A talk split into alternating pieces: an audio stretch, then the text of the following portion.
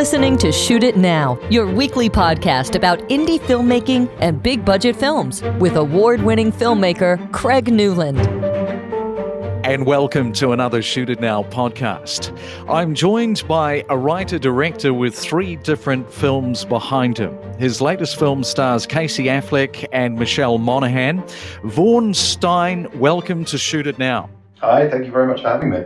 I was looking back at your filmography and saw that early in your career, you've done a lot of second and third assistant directing on some pretty big productions, including World War Z, Beauty and the Beast, The Danish Girl, The Fifth Estate, Pirates of the Caribbean, and others. I want to ask you first off, how much did being on a bigger production like that shape, influence, and inform you as a director leading into his first feature film? It was invaluable. It was, it was invaluable. I, I mean, it was hugely important to me, sort of working working my way up as an assistant director and and learning learning the ropes. You know, learning how film sets work, learning learning how crews interact, learning, you know, learning from the ground up and I, and I was very very blessed. I, I got very lucky when I finished uh, when I finished at university. I I'd already done bits and bobs of work experience, and I started working as a runner. And the first thing I got offered was what I thought was a romantic comedy because I, I was sent a call sheet for something called Rory's First Kiss, which turned out to be the working title for the London, well, for the Dark Knight. Uh, so my first days on set after finishing university was were locking off in central London while we were doing all the Gotham City Police Department stuff. So I was completely hooked from then on and yeah, I think for me, um, you know, learning learning how to do it from the ground up, learning, being able to watch incredible, incredible directors and DPs and actors work, watch the way they interact, and and you know, to be part of that process, it, it was an honour and it was invaluable to me, and and it's really stood me in good stead, sort of, you know, moving into what was always my dream to to write and direct. And did you go to film school? No, I went to university. I went to Bristol, University of Bristol, and I studied film, theatre, and television. And for a long time, sort of through my teens, I, I was sort of very passionate about theatre. I, I, I, couldn't really decide if I was gonna if I was going to sort of follow which route I was going to follow, the, the theatrical or the filmic route. So I think for me, I really fell in love in love with film sort of around 15 16 and my, my school they had a film club and we we had some amazing teachers who sort of just put some really really you know brilliant and challenging films in front of me at that sort of you know you know that seminal age of sort of 15 16 17 when you start to really you know mold your creative sensibilities and yeah, I, I, think for me, by the time I got to university and I, I started to specialize in film, but in terms of practical filmmaking, no, I, my, my experience started when I started making tea and coffee on big film sets and worked my way up from there, really. It is such a education when you are with a very high bar of filmmaking. Of course, it's going to wash through you. Of course, you're going to take on board uh, all these little idiosyncrasies that people are doing, directors are doing. What is probably some of the bigger points, the bigger takeaway from working on set on these big productions that you found were really key and instrumental in you gaining the confidence to go on and shoot your first feature? That's a good question. I think I think for me there were there were sort of two disparate elements to it. The the first was I was very fortunate to be working as an assistant director because I, am not sure how much detail you want me to go into, but the assistant directors are a department within the film industry who ostensibly project manage a film. Their job is to assist the director in fulfilling his creative vision. So we look after, you know, sort of all the human elements of a film. We look after, you know, the cast, the crowd, stunts, and, and we also run the film day to day. Assistant directors are, are responsible for creating a schedule that the film revolves around and, and that gets shot. So for me, being able to work sort of cheek by jowl with some unbelievable directors and, and watching, you know, sort of watching the way they interact with cast, watching the way they interact with crew, the way they run their set, the way they communicate their ideas, the way they bring forward, you know, the the ideas that they work on in in prep to execute on set. That was that was hugely important to me. But then I think the other element for me that I that I loved was being involved with the crew as a whole, being sort of involved in the in the practical day to day of, you know, I was very, very lucky to work on, you know, I've worked at all levels of the film industry from tiny independent things to huge studio movies. And to be able to, you know, do these amazing chase sequences or, you know, choreographed fights or explosions or, you know, whatever, it's, it's, it's incredibly exciting. And yeah, I, I sort of really love being at the coalface. So yeah, the, for me, you know, being able to work so closely with directors and then also to see that all the bells and whistles of, you know, a Hollywood movie was very, very important to me. So, working as an assistant director, it's about managing people. And if you can do that on a big production, it does lend itself a long way down the rabbit hole of being able to do that on your first feature in terms of managing people, managing all sorts of different things that are going to be coming through you as the director. So, that in itself is probably just a huge takeaway.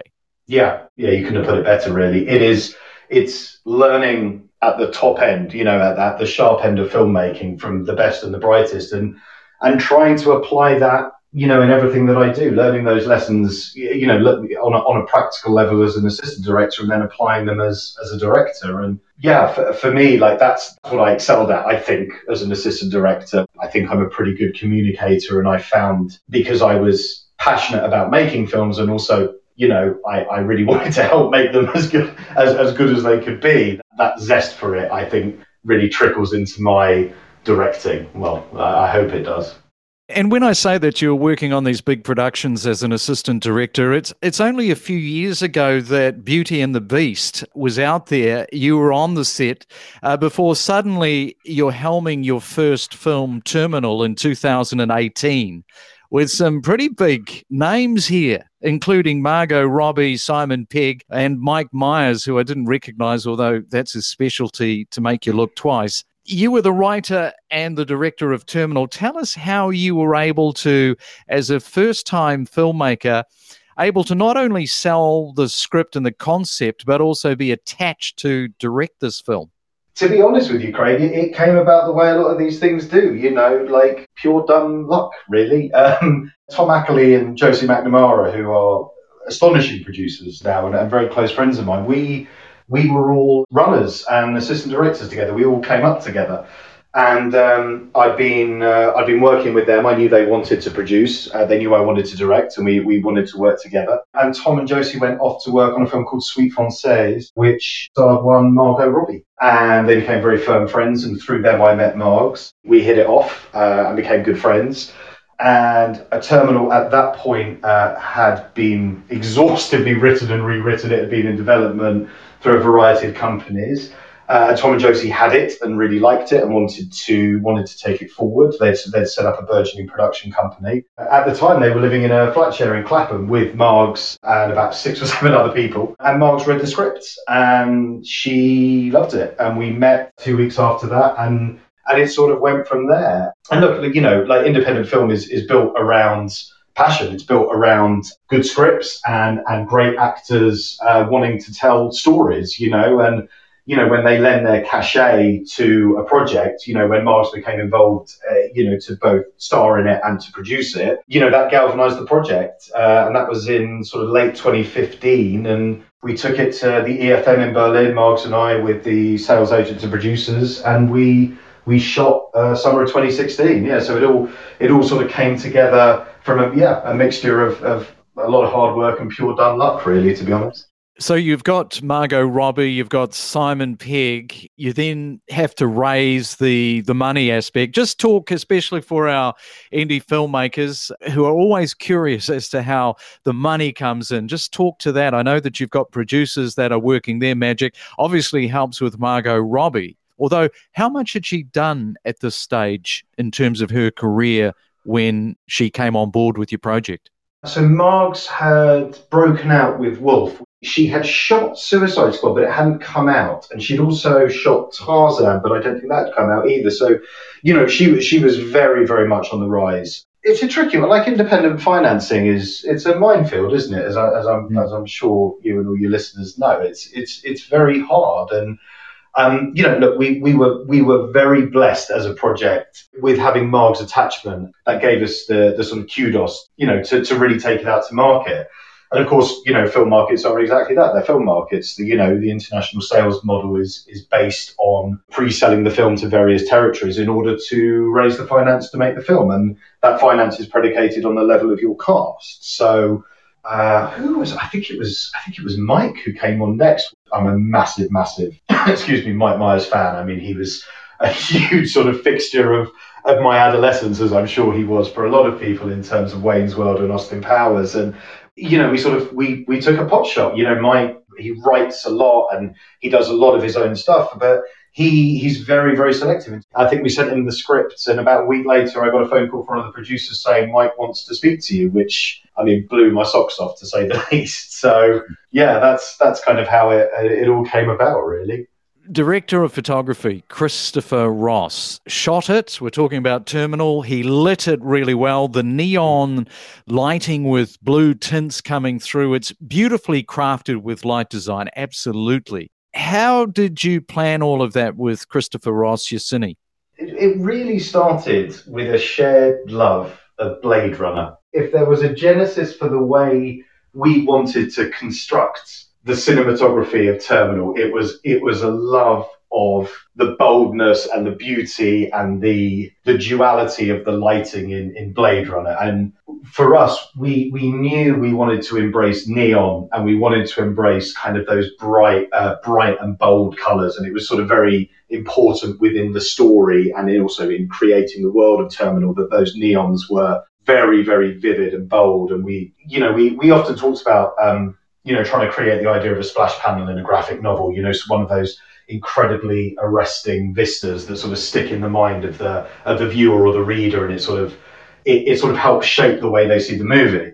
But we also wanted to kind of give it a British flavour, um, a particularly sort of dystopianly British flavour. So we used a lot of tungsten. We used a lot of sort of drab yellows. Uh, we used a lot of cooler greens as well. So we we tried to well give pretty much all frames that sort of sense of there being almost a, you know a, a juxtaposition in terms of the color palette. You've got these bright, bold, almost cartoonish neons, and then these kind of subsumed, quite eerie, tungsteny yellows and greens to sort of contrast that. Um, it's got its roots in noir.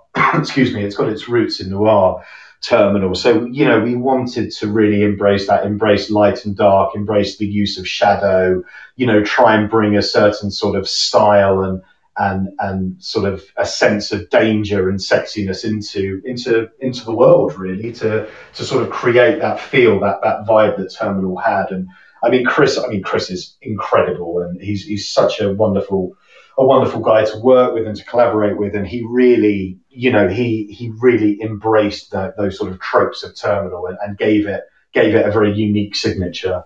It's definitely got that. It's got its own look for sure. Even a spot, just a single spotlight, and the way that he is using a single spot. And I'm thinking in particular of the cafe behind, I think it was Margot, that spot coming in behind her. Very yeah. effective which was bizarrely came about as often these things do um, because of a of a of a, an accident. Um, so we that was a fan. We sort of had this idea that we would love a fan to be circulating all the time, so that we had that sort of I, I mean, what a, I'm going to give such a terribly reductive uh, example, but that sort of apocalypse now feel of the you know, the, the fan sort of created, you know, the, the, silhouette of the fan in front of a light, which gives that really interesting sort of you know light on on the actor's face. But uh, it didn't work on day one. Unfortunately, was, uh, there was a problem with it. The mechanical housing, uh, they, they just couldn't get it to, to work, basically.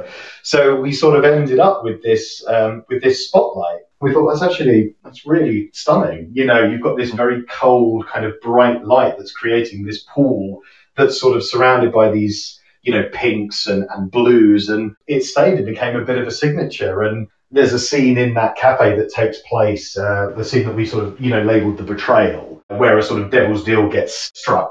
Well, that whole scene was almost lit by that practical, which was which was fascinating to watch. I mean, Chris was what Chris did was absolutely brilliant, and I I have to say, one of the things he did that I'll be forever grateful for was we um, we didn't have a huge amount of money on that film, but I kept picking huge locations because we were in in Budapest, which is a, an amazing, amazing place to shoot and has this sort of very these different styles of architecture that rub really strangely against one another. The sort of beautiful old buildings of you know the sort of Austro-Hungarian Empire that meet this sort of really cold, soft block, very brutalist architecture.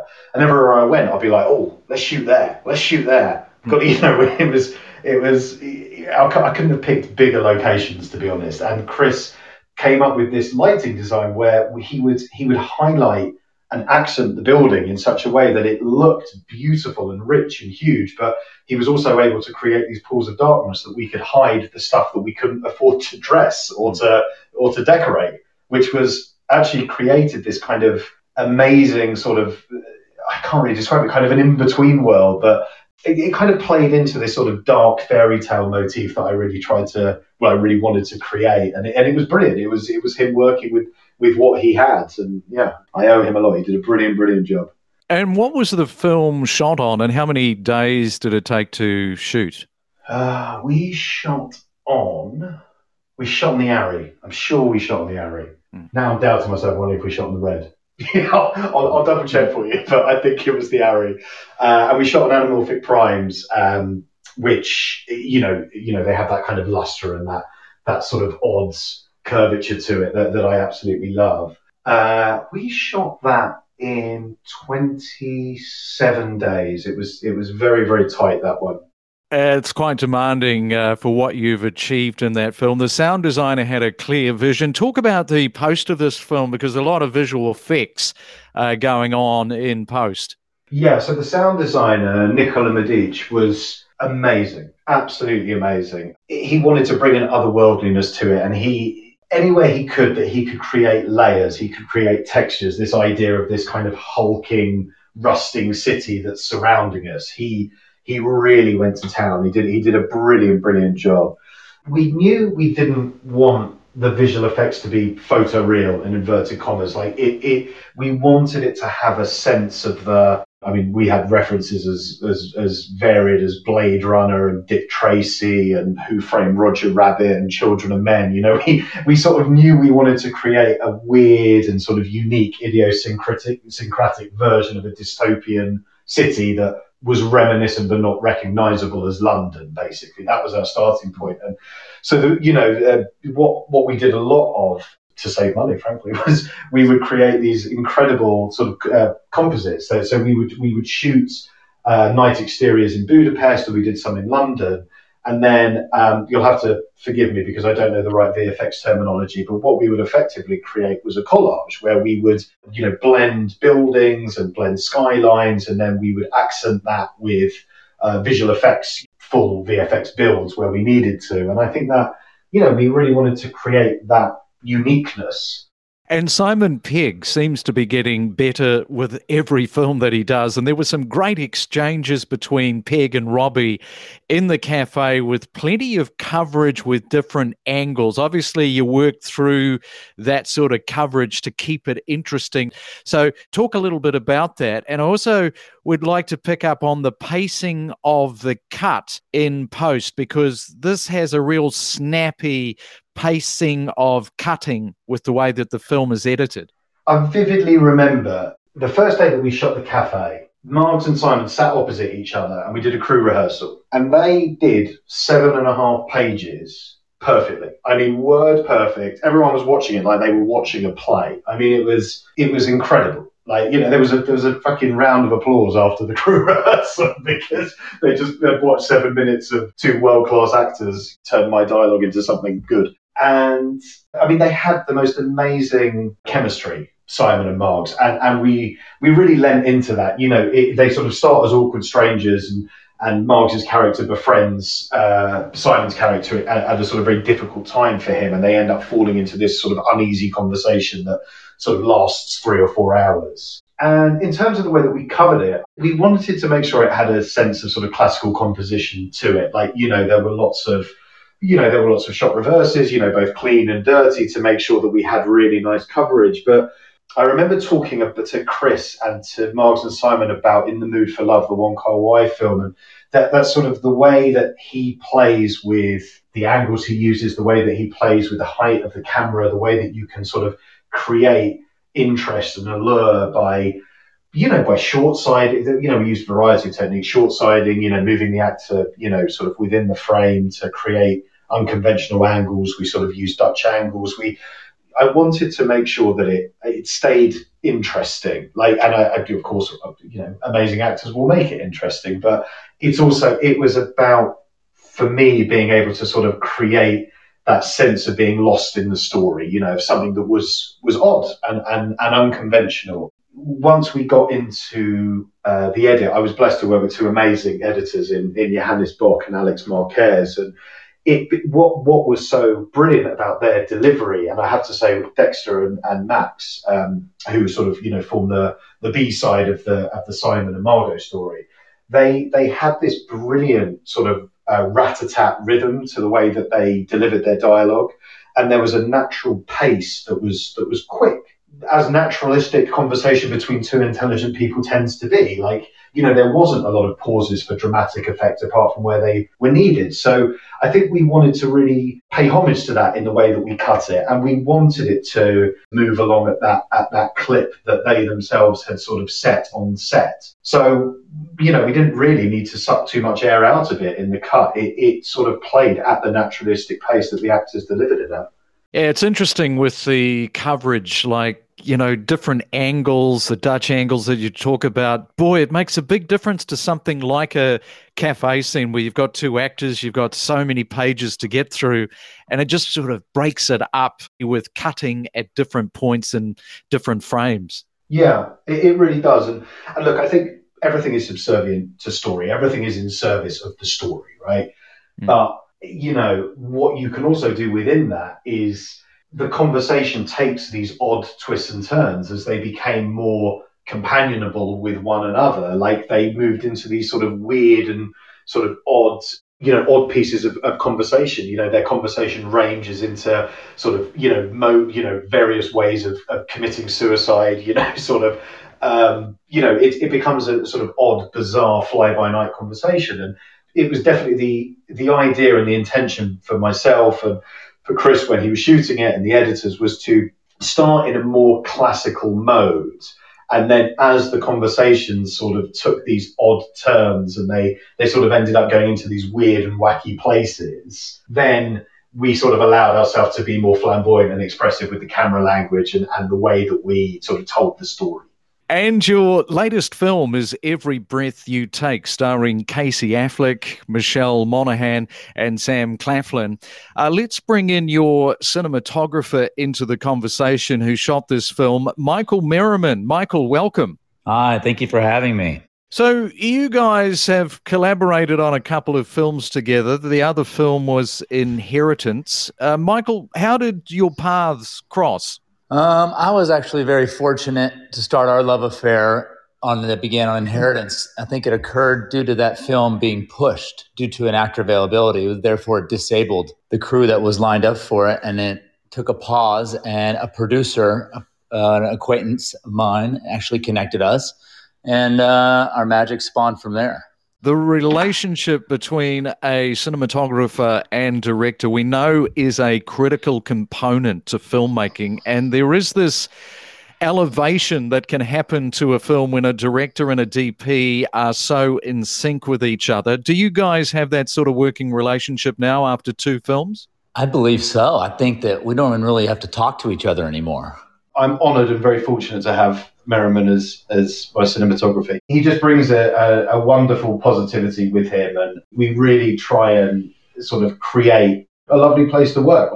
And there's no doubt that when that relationship goes into a second and third project together, the aesthetic look of a film and the the speed of setups and the tone on set all helps with a i guess a confidence uh, for a working relationship how do you typically tend to work uh, give us a sense on, say, blocking to shooting a scene together. Um, you know, we actually start in previs. Once we get our locations finalized, then we have a lot of fun of how do we see it happening, where we see it happening, and how it's going to kind of unravel. So at least we have a make a decision on what we would like to do. So at least once we get to the location and the actors feel something differently or whatnot, then at least we can change our minds. But we have a we kind of have a common philosophy together. Um, Vaughn and I do that. We can't change our mind until we've made up our mind. So let's make a decision. So therefore, we can be open to anything else once you know once the magic all starts to kind of get into the room together. Yeah, having having that plan, you know, particularly in, in independent film when you know time is short and days go quick. Having that plan and having always having the fallback of of knowing knowing inside out what we want to achieve with the scene and being able to work closely with the actors in rehearsal and then in blocking and then and then shooting to make sure that we can we can you know do the best we can with what we have.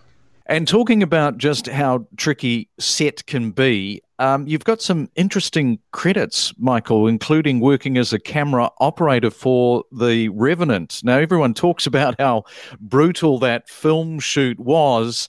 What was your takeaway on your experience on that film? It was magical. There was a lot of a lot of stress. There was there's you know working in an open environment with those type of conditions prevent uh, prevents a lot of things from working correctly. So it's constantly problem solving.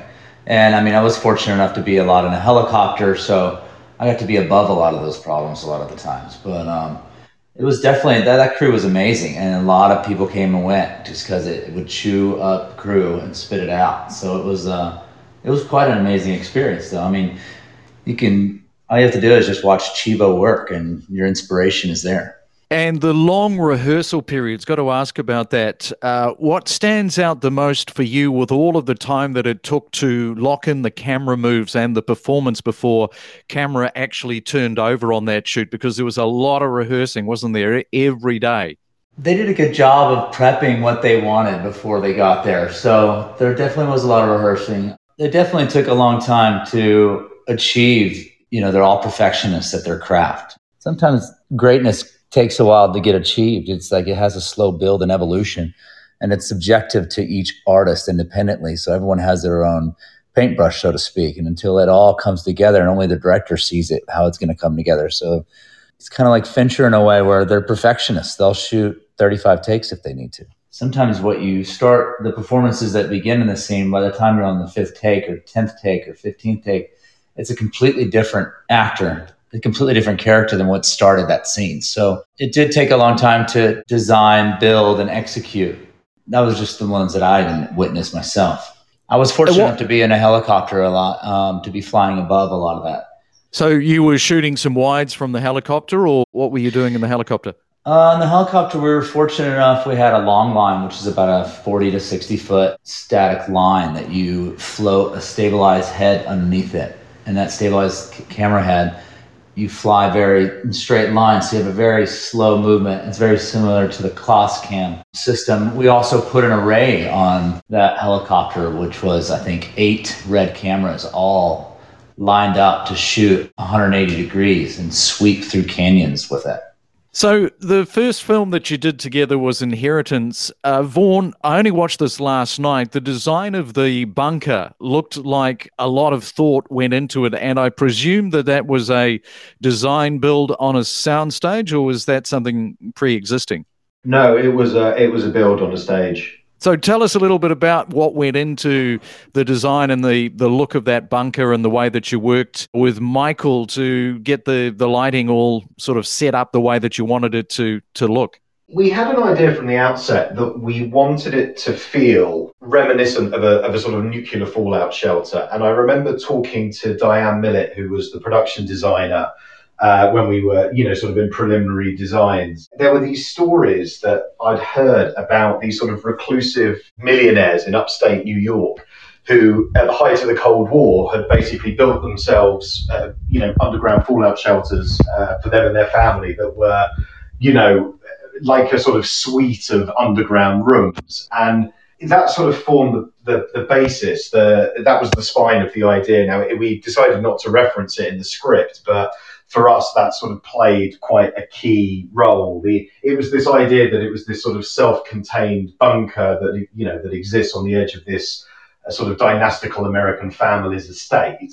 That was sort of the starting point. point, and then what Merriman and I wanted to do, you know, particularly within the cell, you know, the the, the place where where so much of it took place was was to be able to create a space that was you know stylistically interesting, but also kind of claustrophobic and sort of had that sense of uh, that that sense of the walls closing in, which of course presents its own problems because you know we spent a lot of time in that bunker. We wanted to make sure it stayed visually engaging for the audience.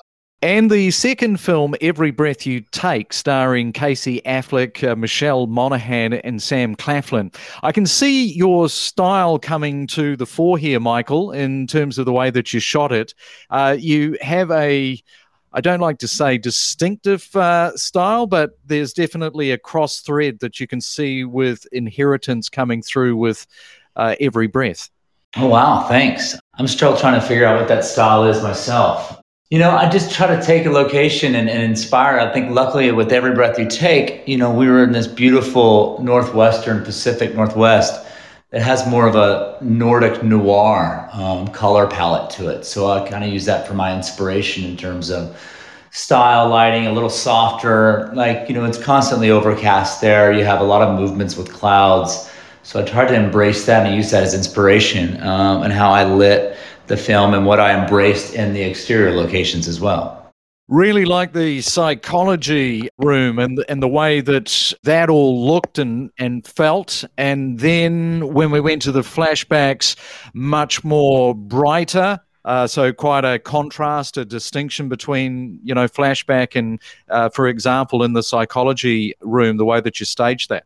Yeah, I think we wanted to go for something that would really stick out a little more distinctly. Um, we tried to give it a little more of a bleach bypass look. So, you know, and also it's also how you have memories. There's also an emotion that's attached to every memory that you have, and you know, you wanted to really have the viewer feel that emotion, not being not necessarily what emotion, not telling them what to feel, but evoke something of their own. Um, is kind of how the design we were going for. And there was some some nice depth of some of those shots uh, where you could see a bit of depth in the house and out through the window. How important is that for you, uh, looking for depth when you're shooting a scene? I love it. I think depth is where the magic happens. I think foreground is spe- anything in a foreground is special because it really allows the viewer to reach out and it pushes you to try and look deeper. Everything being shot close and wide is beautiful for an emotional scene, but I, I love to kind of give the viewer a landscape to play with and have their own imagination run wild. All right, Michael. Well, great to catch up and uh, keep creating that mood lighting of yours. And thanks so much for coming on to Shoot It Now. Thank you so much for having me. Have a beautiful day. Well, Vaughn, it was great adding you to the mix of film directors that was spoken to. Thank you so much for taking your time for speaking to us on Shoot It Now. Oh, it's a pleasure. Thank you very much for having me. You've been listening to Shoot It Now with Craig Newland, your weekly podcast about all things behind the camera and in front of it. Until next time, have a great week.